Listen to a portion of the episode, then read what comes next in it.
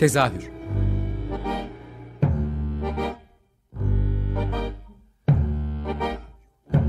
İstanbul tiyatro hayatı üzerine gündelik konuşmalar. What keeps mankind alive? What keeps mankind alive?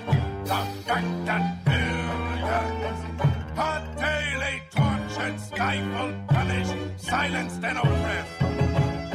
Mankind is kept alive by bestial acts. Hazırlayan ve sunan Gülin Dede Tekin. Tezahürden herkese iyi akşamlar. Bu hafta tezahürde bu senin benim için en ilham verici olan işlerinden birini konuşmak istiyorum. Bunun Kas Tiyatrosu'ndan tanıdığımız, yani Kadıköy Sanat Tiyatrosu'ndan tanıdığımız yönetmen ve oyuncu Salih Usta ile e, en son moda sahnesi Kıyı Oyununda izleme şansı bulduğumuz oyuncu Melek Ceylan'ın bir araya gel, gelerek ürettikleri şahane bir proje olan on ikinci. Evi konuşacağız. Hoş geldiniz. Hoş bulduk. Hoş bulduk. Hoş bulduk.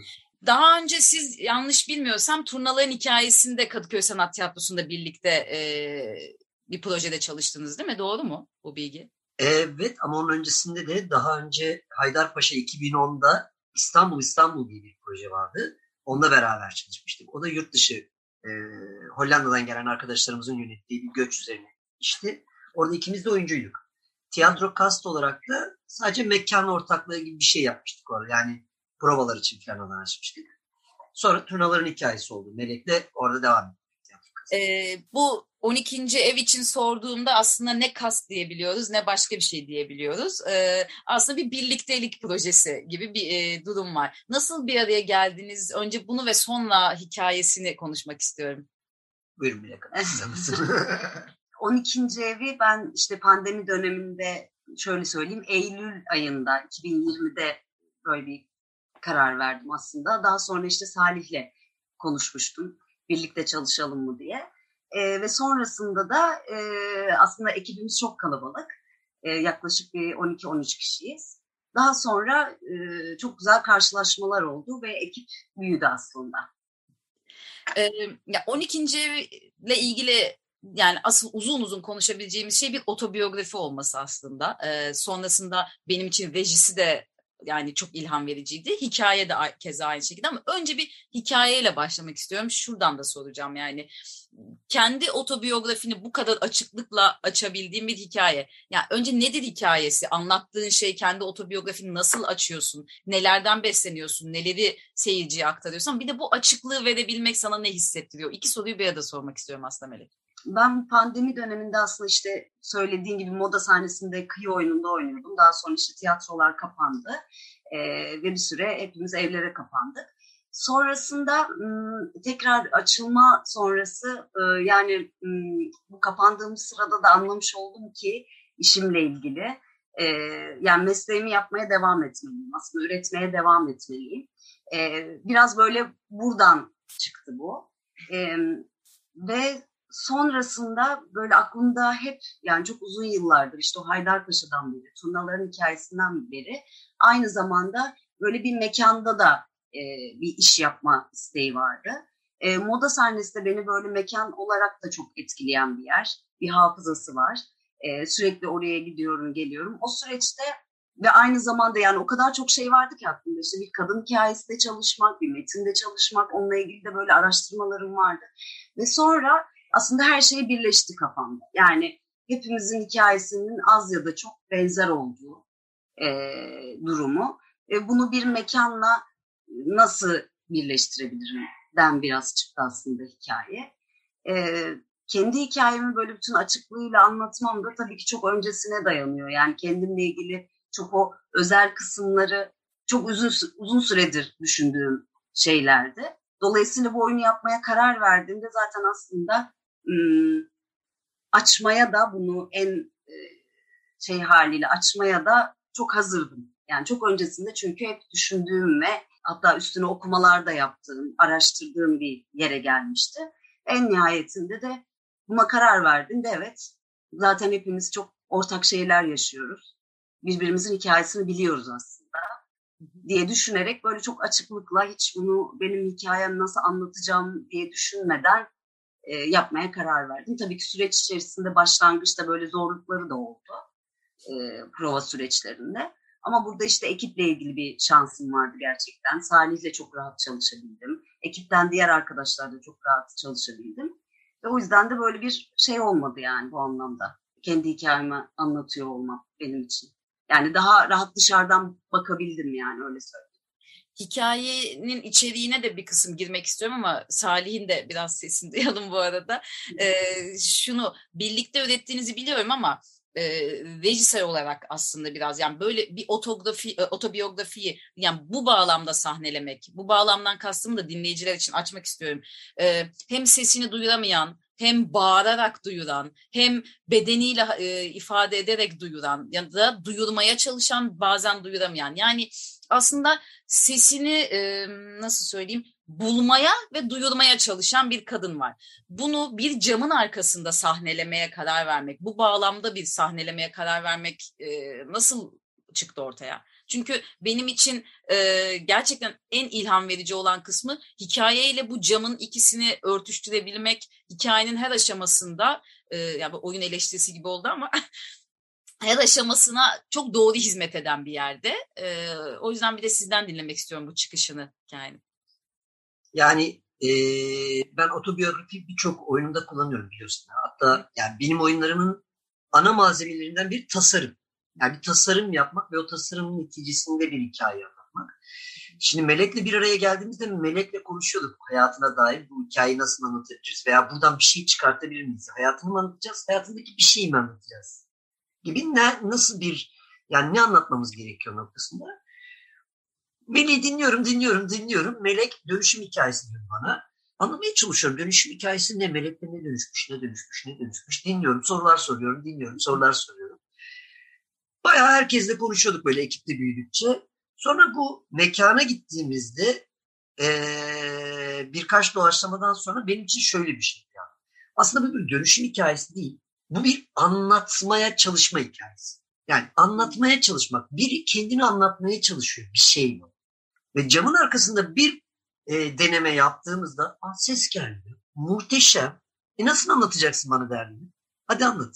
Ve aslında mekan ve ulaştığımız böyle bir hani doğru dramatürjik nokta diyelim, birbirini hemen örten ve birbirini çağıran bir şey haline geldi. Ve mekanla beraber buluştu. Ondan sonra sadece okey, nasıl anlatacağız peki bu meselesi kaldı. Sonra da araştırmaları başladı bu işe. Yani mekan aslında direkt bana oyun burada görüyor musun dedi. O da bizim için görünür oldu. Peki sen Melek bu e, zor e, rejiyle karşılaştığında diyeyim, çünkü onu da detaylı konuşacağız, ne hissettin? Yani senin anlatmak istediğin şeye hizmet eden bir yerde miydi? Evet, yani şöyle, ilk işte kendi hikayemi anlatacağım, bu kendi sesimi arıyorum. Yani ben gerçekten kendi sesimle mi konuşuyorum, biz gerçekten kendi sesimizle mi konuşuyoruz, yoksa dayatılan şeyler mi, ezberlediğimiz şeyler mi? Rahat rahat konuşabiliyor muyuz? Yani aslında bu benim kişisel olarak da hep yaşadığım ve hep sorguladığım bir şeydi. O yüzden e, belki de o mekanda benim bir anda dikkatimi çeken o cam mekan oldu. Ya da işte tabii ki bunun pandemiyle de çok bu arada etkisi var. Yani pandemide çok uzun süre evde kapalı kalışımız, işte mesleğimizi yapamıyor olmayı, oluşumuz e, ve benim dışımda e, bir sürü kadının aslında yaşadığı şey, evlerin içine kapalı kalmış. Yani bu da bana böyle farklı bir şey getirdi ve mekanı gördüğümde, Salih'e gidip dediğimde işte yani bir camın arkasında ama bilmiyorum hani o camdan hani Salih en nihayetinde bütün her şeyi birleştirip ortaya çıkaracak olan, bütün o malzemeyi buluşturacak olan sensin. O camın arkasına çıkacak mıyız, çıkmayacak mıyız, hiçbir şey bilmiyorum ama ben hani bir, hem bir oyuncu olarak hem Melek olarak şunu biliyordum ki bedenimi ne kadar aslında rahat bırakabilirsem sesimi de daha iyi, yani sesimi bulabileceğimi aslında. E, o yüzden bir camın arkasında ben anlatmaya başladığımda sesimin gitmediği koşulda e, nasıl anlatabilirim? Anlatmak istediğimde camın arkasında. Tabii ki tek şeyim buydu yani mekanla ilgili ve sonra işte Salim'in de dediği gibi gidip baktığımızda evet mekan bize zaten e, her şeyi verdi yani. Ama tek şeyim, çünkü hissettiğim şey de oydu. Yani gerçekten o sesini duyuramama hissi, bir camın arkasında ve bir yere kıstırılmış olma hissiydi aslında. yani Nora iki metnini bilirsiniz muhtemelen. Orada e, Nora, işte şimdi Bahçe Galata'nın oynadığı hatta. Nora ev terk ettikten on beş yıl sonra geri döndüğündeki yüzleşmelerini anlatıyor. Orada bir şey var, benim o hikayede en sevdiğim yerlerden biri. E, ben evi terk ettikten sonra iki sene diyor boş bir, böyle herkesten uzak bir kulübe buldum ve iki sene boyunca sadece kendi sesimi duymaya çalıştım diyor. Yani e, biraz böyle aslında senin bu pandemi döneminde o kendi sesini bulmaya çalışıp sonra bunu insanlara, bulduğum ses bakın bu benim ve hani siz de duyun gibi bir şey hissettiriyor bana aslında anlattıklarından da. Doğru mudur? Yani evet, aslında biraz öyle. Çünkü hem kişisel olarak, yani melek olarak, hem oyuncu melek olarak mesleğimle ilgili hepimizin olduğu gibi, çok meslektaşımın olduğu gibi böyle sorgulamalara girdik yani. E, gerçekten öyle, hani bu işi gerçekten istiyor muyum, nasıl yapacağız, nasıl bu işin altından kalkacağız, neler olacak, yani bu çok konuşuldu, tartışıldı. Hepimiz bireysel olarak da evlerimizde kapalı olduğumuz süreçte de e, kendimiz düşündük e, ve ben de bunu çok düşündüm. E, ve bu süreçte gerçekten anladım, ben, ben bu işi zaten buna karar vermiştim. Yıllardır hani profesyonel olarak yapmaya çalışıyorum bir şekilde İstanbul'da. Ben bunu yapmaya devam ettim. Ve işte oradan böyle bir şey, hikaye çıktı. Evet, ben kendi hikayemi anlatacağım ve bir camın arkasında olacak. Ama bu nasıl olacak bilmiyorum. Yani tek şeyim bedenimi de daha rahat bırakmak, hem oyuncu olarak hem melek olarak, hem de tabii ki o sesimi duyurmaya çalışmak. Bu bedenimi daha rahat bak, daha rahat bırakmak kısmında biraz Salih'e de söz verelim. Yani ben böyle hani e, çok açık açık her yerde söylediğim için söyleyebilirim. Salih benim en beğendiğim, en böyle işlerini merakla takip ettiğim e, kişilerden biri. Çünkü e, arayış çok fazla karşılaşmadığımız bir şey. Her yeni projesinde başka bir şey arıyor. Bu yüzden biraz seni övmek gibi oldu ama... E, yani Salih'in işleri benim çok heyecan verici ve burada da e, yani her yaptığı projede farklı bir bakış açısıyla bakıyor ve siz birbirinizi biraz da daha önceki işlerden biliyorsunuz ama bedenini gerçekten böyle hamur gibi yoğurduğun bir şey izletiyorsun bize. Yani sessiz kalışında da sesleniyorsun, e, o vücudunla yaptığın her harekette ve özellikle başını döndürecek derecede bağırarak derdini anlattığın anlar var. Salih, oyuncuna bunu nasıl yaptırıyorsun? Birincisi bu. Oyuncu benim kölem dermişim. Ya şimdi e, oyuncu zaten bu istekle geliyor. Benim nasıl tiyatro yaptığımı biliyor. Hani birbirimizi biliyoruz. E, sonra ya benim için birinci derecedeki malzeme oyuncu. Oyuncu bana ne veriyorsa ben onun üzerinden imaj yaratıp onun daha üstünü talep etmeye başlıyorum. Ya benim için de hani oyun tasarlandıkça gözümde canlanan imajlar ve şeyler oluyor. Bunu oyuncudan talep ediyorum. Eğer bunlar bunları almaya başlarsam daha üstlerini hayal etmeye başlıyorum. Ve böylelikle üst üste kademe kademe gidiyor. O yüzden aslında e, yaratıcı oyuncu dediğimiz mesele üzerinde çok duruyorum ben. Ben birinci derecedeki yaratıcı yönetmen değil, yönetmen benim için son noktadaki birbirine montajlayan kişiyim ben. Bu yüzden oyuncu bana verdikçe benim hayal gücüm, sahnedeki imajların gücü, her şey artıyor ve oyun bunun sayesinde gelişiyor. Bir hani Hamlet gibi bir kurulu düzenimiz yok çünkü. Oyun şunu yapacak, yani oradan bunu söyleyeceğiz, biz buraya geçeceğiz falan değil. Boş sahne, boş alan, okey, bir varlık var. O varlığıyla ne kadar alanı doldurursa, ne kadar çok malzeme verirse benim hayal gücüm gelişiyor. Ve ben de ondan talep ediyorum bu sayede. O zaman kıvrıl diyorum, o zaman takla at, hadi şurada biraz daha şey yap bakalım. Birbirini doğurmaya başlıyor. Beklentiler artarak böyle taleplerin artıyor yani. Evet, tabii ki. Yani o tamamen oyuncu ve yönetmen, izleyen arasındaki ilişkide doğan şeye, seyirciyim çünkü ben orada. Okey, bunu yapıyorsa şunu da yap diyorum. Ee, o zaman bunu da yapıyorsan bunu da isteyeyim bana. Neden isteyeyim? Seyirci heyecanı, seyirci olma heyecanını rejilerinde de kaybetmiyorsun galiba aslında. Kesinlikle, oyun çıktıktan sonra da kaybetmiyorum. İzleyemediğim oyun bu hayatım boyunca dört tanedir. Bütün oyunlarımın hepsini izliyorum ve her oyundan önce de değişiklik yapıyoruz. Ya evet, oraya da geleceğim aslında. Şimdi önce hikayeyi konuşup sonrasında bu e, senin e, yaptığın rejilerde aslında rejilerin hiç bitmemesi hikayesine değinmek istiyorum. E, yani eline aldığın hikayeler de buna birazcık alan tanıyor tabii ki ama Meleğin hikayesi de biraz daha dinleyiciler için açmak istediğim için yani daha doğumundan itibaren başlayıp E, bu döneme kadar uzanan ama ilk gençliğini daha e, yoğun anlattığın bir hikaye anlatıyorsun bize. E, buradaki şeyi de, yani motivasyonu da merak ediyorum şey anlamında.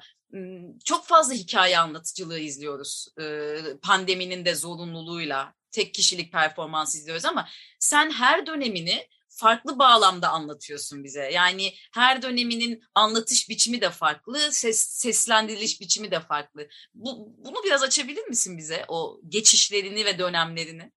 Şey, şeyden başlayayım. E, bu işte oyunu yapmaya karar verdik ve işte hikayeyi yazacağım. Tabii yazma kısmı çok zor. Nereden başlayacağım, nasıl yazacağım? Tam bu sırada e, Mürüvvet Esra Yıldırım'la tanıştık. Rehberli otobiyografi yöntemiyle. Ee, ve işte bir kolaylaştırıcının eşliğinde kendisi kolaylaştırıcı oluyor ve sekiz haftalık bir süreçte biz e, otobiyografimi yazdım ben. Onun da rehberliğiyle. Biz zaten bu süreçte aslında Esra ile işte ben her hafta ona temalarımı okuduğumda üstüne konuştuk ve o temalar içinden e, bazı odak noktalarını belirledik. Ve aslında kendi hikayemi böyle onun da yardımıyla Türkiye tarihine e, yerleştirmiş oldum.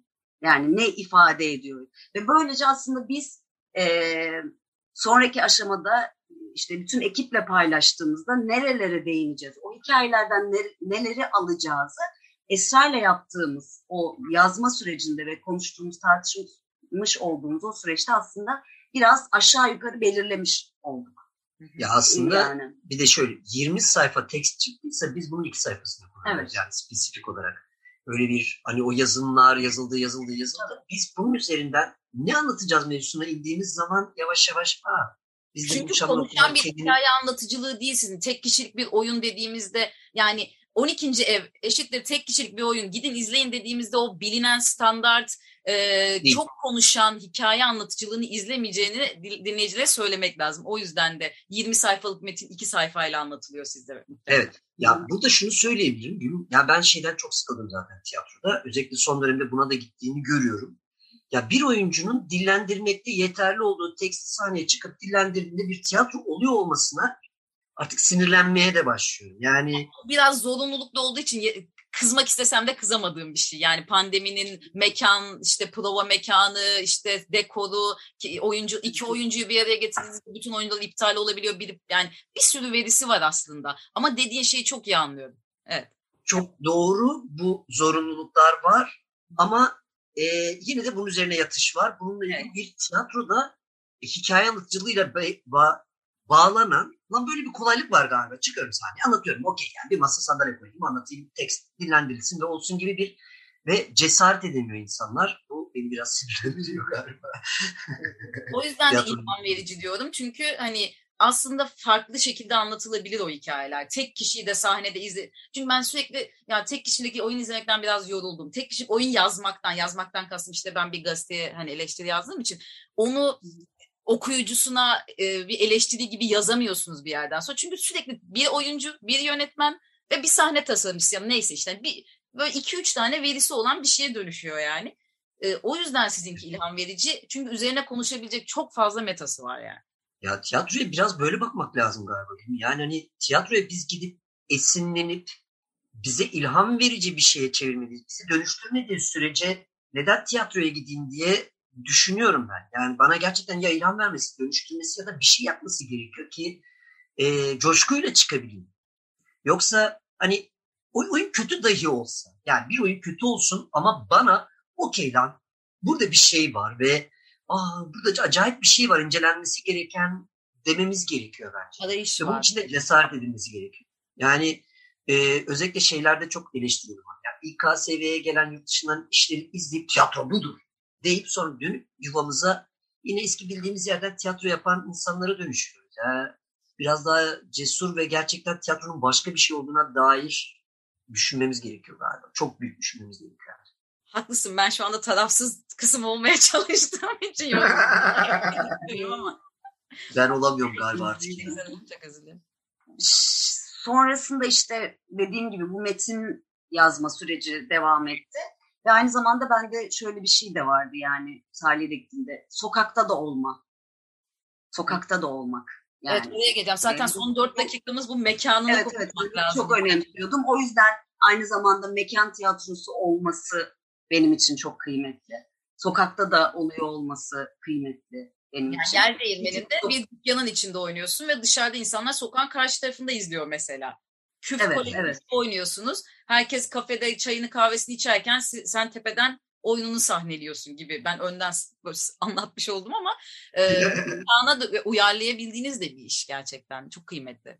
Evet yani e, şeyde de öğrendik. Polyart Space'te oynadık. Orada tamamen e, Camekan'da oyuncu Melek oradayken arada yol var. Yolun karşı tarafında seyirci varken yani aradan araçlar geçiyor, insanlar geçiyor, kediler geçiyor, köpekler geçiyor. İnsanlar duruyor, fotoğraf çekiyor ve bambaşka bir şey çıkıyor. Daha önce deneyimlediğimiz hani mekan tiyatrolarını deneyim dediğiniz bir şey ama oyunu biz A noktasında tutuyorsak o mekan bunu B noktası gibi bir yere taşıyor. Bizim dışımızda bir yere taşıyor. Hikayenizin bitmemesinin sebebi de bu galiba. Rejisinin evet. Sonunun bulunamamasının. Çünkü yani aslında anda... benim için de sonrasında bütün ekip içinde kıymetli olan aslında o seyirciyle o diyaloğu kurma çabası. Yani bana en başından da e, ben kendi hikayemi anlatmak istemem. Bir camın arkasında olmasını ilk şey yaptığında da o diyalog çabası gerçekten. Yani seyirciyle karşılıklı kurduğumuz o çaba yani. E, hikayenin derinine çok girmek istemedim aslında çünkü o bayağı oturup saatlerce de konuşabileceğimiz şey çünkü e, etnik kökenlerden yani Alevi, Sünni vesaire hani e, Arap kim olduğundan e, bir kadın olarak daha çocukluktan yaşadığın tacizlere kadar bir sürü şeyi açan, bir sürü şeye e, yüzleşme sağlayan bir kadın olarak bana en azından hatırlatan e, derin de bir hani otobiyografik bir şey. Yani aslında izlerken çok keyifli, tatlı bir şey ama o dokunduğun her yer toplumsal olarak hepimizin midesine o bıçağı saplayan bir şeye dönüşüyor. Ee, o hikaye kısmını o yüzden dinleyicilere çok anlatmak istemedim. Gidip gör- görmelerini istediğim için çok oralara da girmiyorum aslında. Ee, sizi başka nerelerde izleyeceğiz şu anda? Çünkü son bir iki dakikamız onları bir sorayım. Ee, süremiz kısıtlı malum. Şu an işte moda sahnesinde devam ediyoruz. Ee, Küf Kolektif de devam ediyor. E, ama önümüzdeki günlerde Bahar'la beraber e, tekrar sokakta da olacağız. Sokağa da çıkacağız. E, şu an net tarihlerimiz ve mekanlarımız belli değil ama Bahar'da sokakta da olacağız. Şu anda on yedi Şubat'ta en azından Küf Kolektif'te olacağız. on iki Şubat'ta moda sahnesi ama yerimiz yok.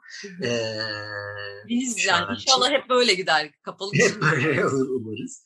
Ya bahar döneminde çok daha sık ve sokakta olacak. Son sözünüz varsa onu da alayım yoksa teşekkür edip kapatacağız. Benim sanırım yok. Benim de yok. Çok teşekkür ederiz. Yani ellerinize sağlık yaptığınız iş için. Ee, sürekli aynı şeyi tekrarlıyor gibiyim ama ilham veriyor.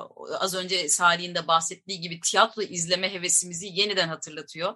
E, tiyatroyu neden sevdiğimizi. Umarım seyircisi bol olur. Daha çok kişinin kalbine, midesine dokunur. Çünkü öyle bir oyun. Yolu açık olsun diyorum. Çok teşekkür ederim konuğum olduğunuz için. Ben de teşekkür ederim. Biz teşekkür ederiz. Çok sağ olun. Konuk ettiğin için.